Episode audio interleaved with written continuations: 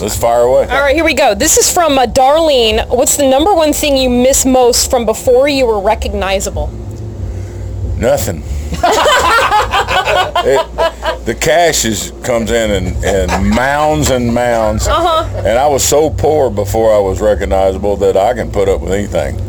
What's it, okay? Okay. What's it like to have money? That's for me. That's a question for me. What's it like to have lots of money? Hey, money don't take care of all the problems, but take care of most of them. Okay.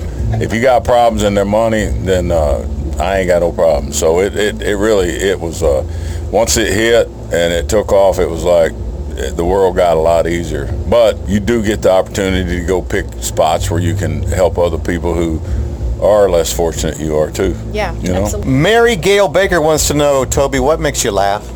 Oh man, I love to laugh. I have uh, I spent a lot of time listening to comics. Rodney Carrington, Larry the Cable Guy, uh, Ron White, all dear friends of mine. They make me laugh, and uh, they're in my world every day. I'm one of those guys that if I go to their show, Foxworthy, any of them, I'm they want me on the front row because I'm the. I love to laugh. I, I I find life very funny. It's just. You know, you gotta be careful when you're in my position what you laugh at and get caught laughing at. Right. Yeah. Um, tackle Yeah, be forewarned, this question's from a guy called Tacklebox Terry. Tacklebox Terry says, "What's your favorite martial arts movie from the 70s and 80s, and how do you deal with ticks while field dressing a deer?" That's all one question. That's a two-part question. Yeah. And Yeah. Bruce Lee was Kato on uh, the on the Green Hornet, and I and and when I went to first grade, I had a Green Hornet pail uh, lunch pail, and that's the only year. If you'll look it up on the internet, 1966 was the only year that they made the Green Hornet uh, lunch pail, and when I opened it, it had ticks in it.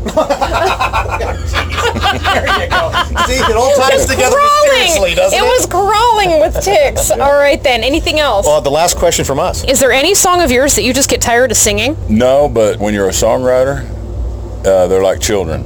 Oh. They are. And so you've got ugly kids, you got fat kids, you got tall kids, you got girls and boys, you got smart kids, you got dumbass kids, you know, but you love every one of them in some way because you know exactly where you were when they were conceived. But the, the most important song in my career, hands down, of all the big stuff to get to the Hall of Fame was Should Have Been a Cowboy.